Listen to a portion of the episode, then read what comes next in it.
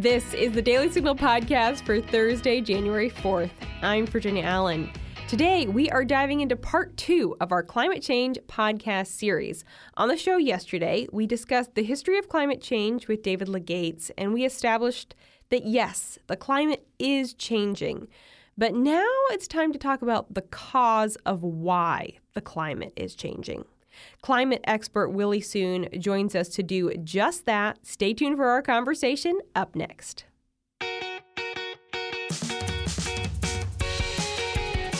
Conservative women are problematic women. Why? Because we don't adhere to the agenda of the radical left.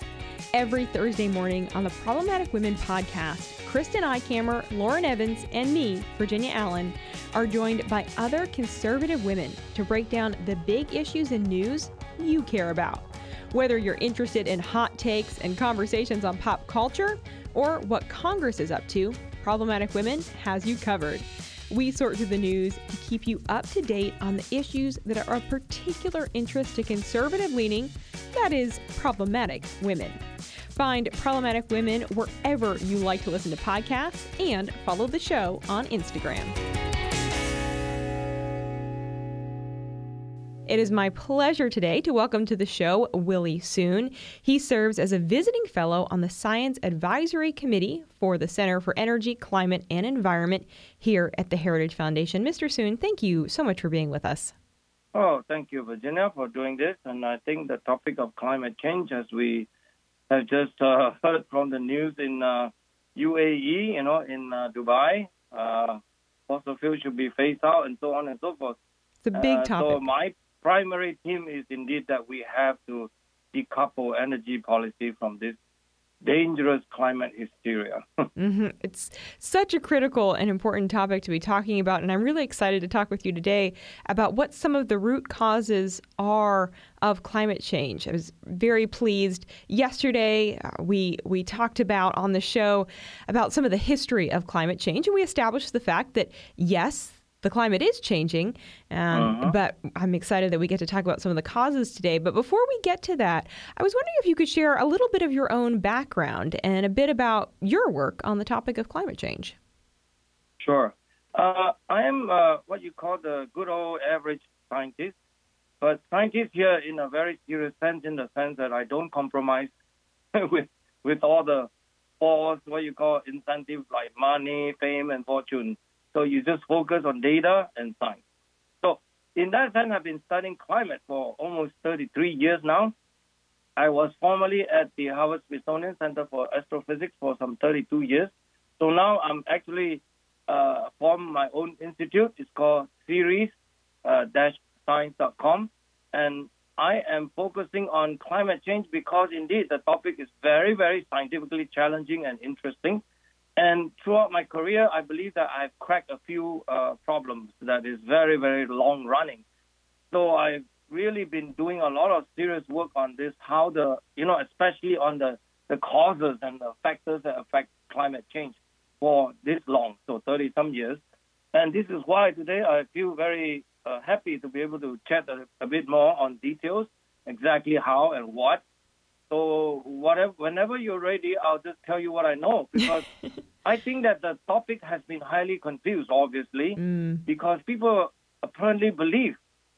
I mean, science is not about belief. Science is about data. mm, It's people believe that it's the rising carbon dioxide that is the main factors. In fact, it's the predominant factors that affect climate change. And then that is wholly untrue.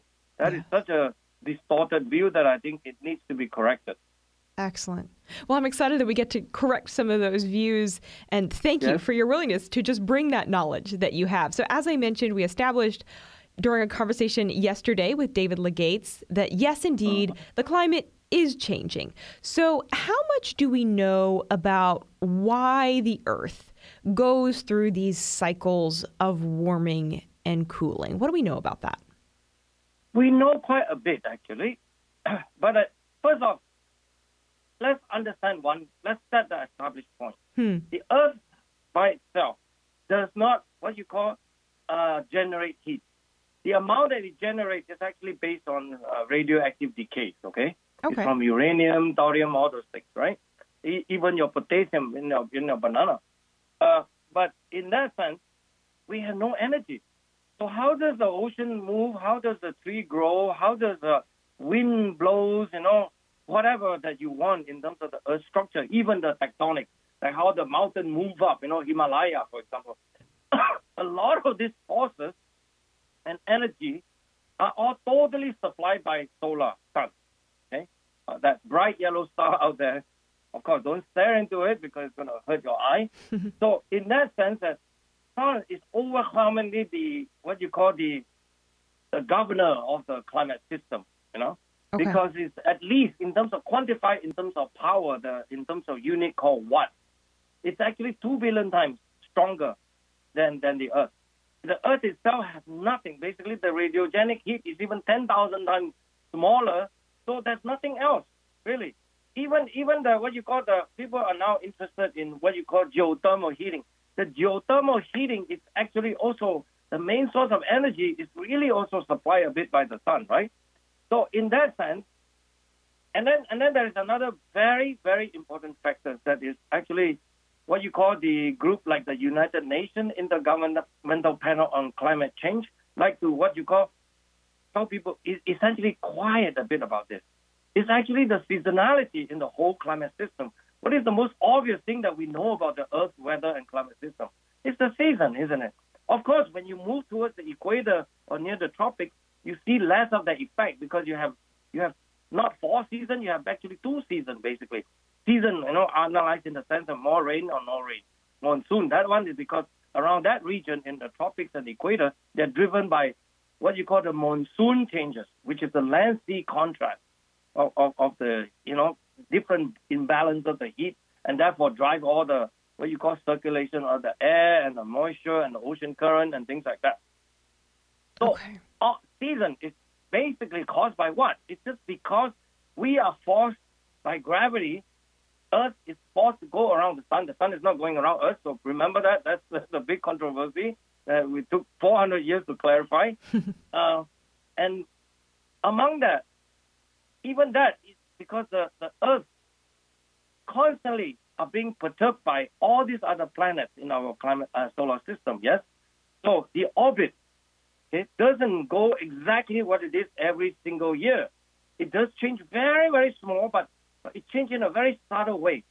So, for example, uh, the, the Earth may look like a, a, a bit circular, but it's also slightly more elliptical changes because of forces from Saturn and Jupiter. And then also on, on the axial tilt, because we rotate by our own, that's why we get the day and night, yes? And then the tilt is changing over 40,000 year time scale by about 2 degrees. And if you compare that with Mars, Mars tilt by 20 to 70 degrees because it has no moon around. We have moon to control our tilting, okay? And then you have another effect called the precession. These are the effect like a spinning top. You know, it's actually the orbit. Like, for example, now the closest distance between Sun and Earth is during southern hemisphere summer, right? And then in our northern hemisphere winter, it's actually the furthest away. And then, but 11,000 years ago, it was the opposite around. So this is called the precessional effect. These are the three well-known factors. They are known, and it was known since the 1940s, uh, 30s, and 40s by a Serbian uh, engineer by the name of Milutin Milankovitch. He basically solved all that problem, essentially showing that how the big picture, because back then they were curious. From geology, you actually learn over time there are some very enormous ice ages being formed, and then you have very, very warm periods, you know, and, and it's just back and forth, back and forth. So most of that factors are really related to what we call this, it's named after Milankovitch, Milankovitch cycle, the orbital changes. Hmm. And then on top of that, I got to emphasize because I've been studying the sun for as long as I study the climate. So the sun itself is a magnetized body, yes? Uh, the earth itself is also a magnetic bar in a sense. So, but then the strength of the magnetic field on the earth is actually 10,000 times smaller. So the sun is a significant magnetic hot ball of gas. And so with the magnetic field, there are all sorts of uh, uh, structures and features on the sun. The well-known one is the sunspot, right? That many people know. because Galileo Galilei from uh, Italy obviously was the first few guys who actually observed this phenomenon. Yes, and from that sunspot phenomenon, you realize that this magnetic field is able to modulate how strong or how weak the sunlight is coming out, which means how bright or how dimmer, right? How much dimmer. So that factor. So okay, you got orbit, you got the intrinsic changes of the sun, and I contend, I contend myself because after a lot of analysis of data, that this is more than sufficient to explain almost all the, if you like, not not maybe not a hundred thousand years kind of ice age cycle, even all the changes of the last thousand years, for example. Hmm. Okay. Uh, I think yesterday you probably have spoken about the hockey stick uh, temperature curve. That, but then the reality of the knowledge is that we have a period called medieval warm period, and it's global and it's real. Because myself and Professor David Legates actually published one of the most uh, definitive papers that summarizes all the available evidence, not from thermometer, obviously, because we have, don't have thermometer a thousand years ago, but by studying what you call paleoclimate proxies. Right? Paleoclimate proxy just means something that indirectly is measuring, you know, the climate system, like the temperature, the rainfall, you know, so on and so forth. Some of them even is sensitive to sunshine. Some of them is sensitive to, you know, wind, you know, direction. Like sand dune, you can study sand dune property. But for the paleoclimate proxy, the main one are basically what you call tree rings. You know, how, how strong, how, how thick or how thin the, the width is when the spring come, you know, this celluloid is forming. So every year you can actually track this back and then you can have from ocean sediment, sea sediment. You can you can have a wide variety of information actually, hmm. and then there you can actually confirm that medieval warm period that runs from around 800 to about 400 AD are actually a relatively warm period, and then come about 1300 onwards, so 14th century, lasting till about let's say the beginning of the 20th century, so from about 1900 1300 to 1900, there's a period called the Little Ice Age. And these are significantly cold times. In fact, why is it called Little Ice Age? Because it's apparently this three, uh, 600 years or, period during this time it's actually the coldest of the last 10,000 years, actually. We have came out from an ice age about 20,000 years ago, correct? I mean, Boston, Washington, D.C., we are under the uh, two mile thick of ice. And that's called the ice age. That's why the coldest period of the last 10,000 years is called little ice age. Mm. I hmm. mean, that, that you can tell from historical information, right? I mean, the, the River Thames in London was frozen. They were able to have froze regular frost fair, what they call, you know, on the London, you know, basically now, of course, the, the, the, river of London, I mean, Thames River never froze really. And that shows you that the difference between the climate change during Little Ice Age and present time, for example, mm-hmm. or middle one medieval one period. So this whole phenomenon, and one, one important fact that I have to clarify is that okay, if you look for the cause, okay, science has a very important thing called causality. Yes. Okay. I mean, you know what I mean? Like, if you if you try to claim that uh, uh, lung cancer causes cigarette smoking. You know, that doesn't quite make sense, isn't it? Because which one comes first? You have to smoke first to get the lung cancer, isn't it, right? So mm. it's actually the causality is very important. So I want to emphasize, for example, so after little ice age, what happened? Actually, the climate warms up again. It warms up way, way before the rising of the atmospheric carbon dioxide from the industrial revolution, for example. This is a factor that no one wants to actually deeply identify and clarify. But then if you look carefully after, for example, myself and David Legates and many, many of our colleagues that study this, this natural variability, natural climate variability, we actually realized and able to find evidence that actually it was because the sun was brightening up again, was, was brightening up. It was actually dimming quite a bit, especially during a period called the Maunder minimum in the 17th century. That's where it's from 1645 to 1715. The mm-hmm. Maunder minimum is related to the sun, which is actually my specialty because I have published a Labor of Love, a book, a semi-popular book on that, the Maunder minimum, and that explained that what happened during that time period. I mean, there was a famous saying because Louis the Fourteenth was the reigning the Sun King at that time, and then apparently when he was reigning, the sun is afraid of him, so all the sunspots disappear. In some sense, it's true because from this 70 years period, there is no sunspot appearing in the northern hemisphere of the sun. There were a few in the southern hemisphere of the sun. So it's very, very highly, highly, highly unusual, I have to emphasize. Because if you look at the sun now or the past 200 years, you know there is sunspot is changing and going in every 11 years or so. So during the sunspot minima, when the sunspot disappears, but it, it when you don't have sunspot, it doesn't last for maybe 10 days, 20 days, or 100 days.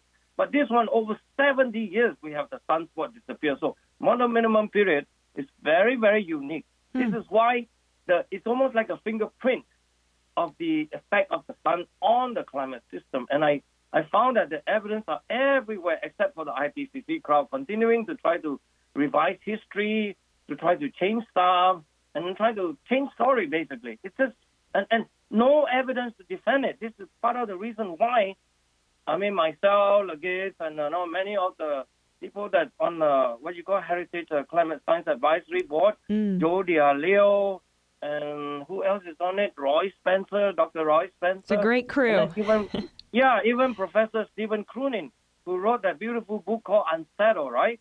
I mean, I really, really think that it does take a whole village of scientists from all sorts of expertise. I mean, Steven Koonin is a theoretical physicist, right? I'm also a physicist myself, but I also have experience in engineering. Professor Legate is the actually the rare professor of climatology. Yes, and he has yes. his PhD from climatology.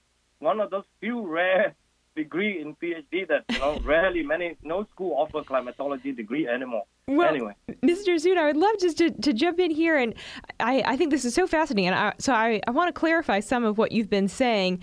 What sure. what you're saying is you know so much of the conversation that we see happening, especially over the past 10, 20 years, everyone is talking about the effects of climate change and how you know things like CO2 emissions um, are causing climate change. Things like the number of people on the planet are attributing to climate change. But you're saying we actually have to look outside our planet to see the real effects. And you, are saying that the sun and what's happening with the sun, what's happening with Earth's rotation around the sun, that that in your research proves to be really the core reason for climate change. Correct? Yes, that's the that's the answer basically. And then, by the way, I mean I know we want to talk about the Earth, but if the sun is causing the Earth to change, yes, I mean let's let's call it a hypothesis, yes. Then don't you think that what is the implication?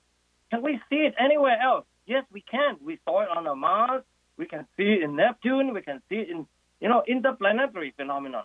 You know, so the sun activity does come come and go, right? Weaken and stronger and weak, you know, and weaker. So this is quite consistent. That's, hmm. That is another important features about science is that you're not only able to sort of, uh, you know, uh, be be internally consistent. You know, you have to really have this picture.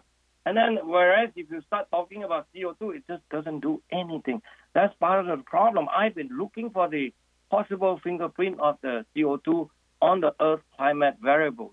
Anyone you pick, anyone, temperature, precipitation, ocean acidification, polar bear, hurricane, I don't know what have you, ice, even even ice, you know, glaciers, for example. Glaciers were melted away because the sun started to warm, uh, started to get brighter and provide more solar energy to the climate system.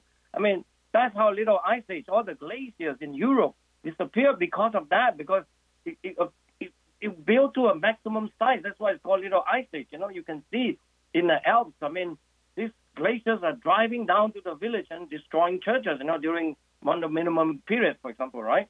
I mean, yes, that's what I'm trying to say. Yes, mm. that the the green so-called greenhouse gas, carbon dioxide, and even methane, ridiculous because methane is about a thousand times even less significant. So and then, yet they want to mm. they want to promote that as the what you call the satanic gas. That's a very wrong notion and, and incorrect. I have to say scientifically just unsupportable. So then, Mr. Soon, are there are there any factors related to climate change that human beings can control? Well, you can say that a few things that we can control is what you call the normal issues about air pollution, for example, right? I mean, we when we burn fossil fuel, there are many side effects, obviously. And then I do want to remember we burn it by necessity, right? We need energy, we need electricity, right? And but then we have technology to solve a lot of this problem. For example, the particulate emission, you know, or or well, put it this way, smog. You know the phenomenon that's famous in Los Angeles. I don't know if you are old enough to understand the phenomenon of smoke. Now, uh, in the 70s, it's all over the place. You cannot see anything because, or London fog actually is one of the well-known phenomena. That one is from clear burning and then all these particulates, you know, glued to sulfur and things like that. But then now, now, what would, what do we do? Do we want to choke ourselves to death? No one is doing that. We are all trying to be sensible environmentalists and, and, and just living in earth, in earth, you know, in, in harmony, really, in some good harmony in, with the environment and ecology. So, yes, there are stuff like that, but then those are all basically completely, what you call, reasonable that we do that, that we have a lot of this pollution control uh, uh, technology, isn't it, right? So then. So yes, I mean there mm. are things like that. So, but carbon dioxide, I'm very sorry, it's just not doing anything. I mean, it's it's one of the Um, worse yet, I have to remind everybody. Sorry that I keep repeating because it's the gas of life. The only evidence we have, by the way, we do have an evidence. What is the impact of the rising carbon dioxide so far on the planet system? It's not on the temperature. It's not on the rainfall. It's not on the hurricane. It's not on anything or tornado. It's actually on greening the planet. Mm. The NASA satellite and the European satellite, we've been able to demonstrate and show that the last 20 to 30, 40 years or so, the planet has been greener. Places, the marginal region near the desert has been growing greener too. So, I mean, that mainly because plants, when you have more carbon dioxide, plants are able to utilize water in a much more efficient way because the stomata, the, you know, those tiny holes behind the back of the leaves, they close it. So the water loss is much more less substantial. So they are able to use water in more efficient way when you have more carbon dioxide. So this is why some of the why because the margin of the uh, desert region around the world are greener now. I mean, of course, some people may not like this thing. I have no idea, but all I know is that it does look more positive in terms of productivity and so on and so forth, right? If you look measure in certain index, you know, in terms of greenness and all that stuff. So, in in the in in this way, it's truly a outrageous sort of a misunderstanding and a grave misunderstanding. I sure hope that some policymaker will make some use of this and then sort of openly debate these issues or discuss this issue before any.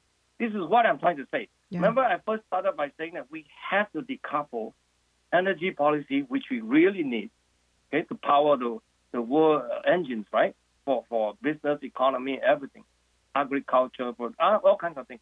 Decouple that from the climate hysteria that appears to be mostly psychological, in my view, because the data just doesn't bear out even the UN IPCC, if you ask Professor Steven Koonin, that part of his book that becomes so famous because he actually used every evidence from IPCC report and then look through it carefully, especially in the extreme weather that they say, oh, more tornado, more drought, more heat wave, more, more cold wave, whatever. He just never find the evidence. He just concluded it's just not there. Mm-hmm. Even the sea level scale is all not there. This is why that most of the scientists serious scientists like us who actually have no what you call major constraint, meaning meaning that you have to depend on all your funding from let's say the government funding, that you actually have to quiet quiet down a bit. Like you cannot speak so freely because you're afraid that you know it might affect the grant, not even for yourself, maybe for your whole department, your whole university, mm-hmm. that kind, so on and so forth. So that uh, there is this type of what you call not science kind of factors involved also in terms of in terms of this popularity of carbon dioxide being the dominant gas of climate change. It's just not true. It ain't so. I'm so I apologize to anyone who disagree with that, but let's all look through the evidence and also don't like this message because fact is fact, science is science. So you cannot deny this much of the evidence that we have learned over the past, you know, 40 to 50 years at least, yeah. right? Mr. Soon, this is incredibly fascinating, and I really appreciate just your insight in breaking this down um, and the role that uh, you know you just don't hear that talked about in among the media, among press, among reporting on on the issue of climate change is that effect of the sun. This is very fascinating. I want to encourage all of our listeners to visit the Heritage Foundation website so that they can keep up, Mr. Soon, with the work that you're doing. But I truly appreciate your time today and thank you for being part of our climate change podcast series here at the Daily Signal. Thank you so much. And that's going to do it for today's episode. Thanks for being with us for part two of our climate change podcast series. If you missed part one, make sure to go back and catch the conversation with David Legates. And also make sure that you catch the Daily Signal's top news around 5 p.m. this afternoon, where we bring you the top news of the day to keep you in the know about what's going on in our world. And if you haven't done so, take just a moment to leave us a five star rating and review wherever you like to listen to podcasts. We're across all podcast platforms, and we would greatly appreciate hearing your feedback and seeing those five star ratings and reviews roll in. Have a great rest of your Thursday. We will see you right back here at 5 p.m. for our top news edition. The Daily Signal podcast is brought to you by more than half a million members of the Heritage Foundation. Executive producers are Rob Bluey and Kate Trinko. Producers are Virginia Allen and Samantha Aschieris. Sound design by Lauren Evans, Mark Geary, and John Popp. To learn more, please visit dailysignal.com.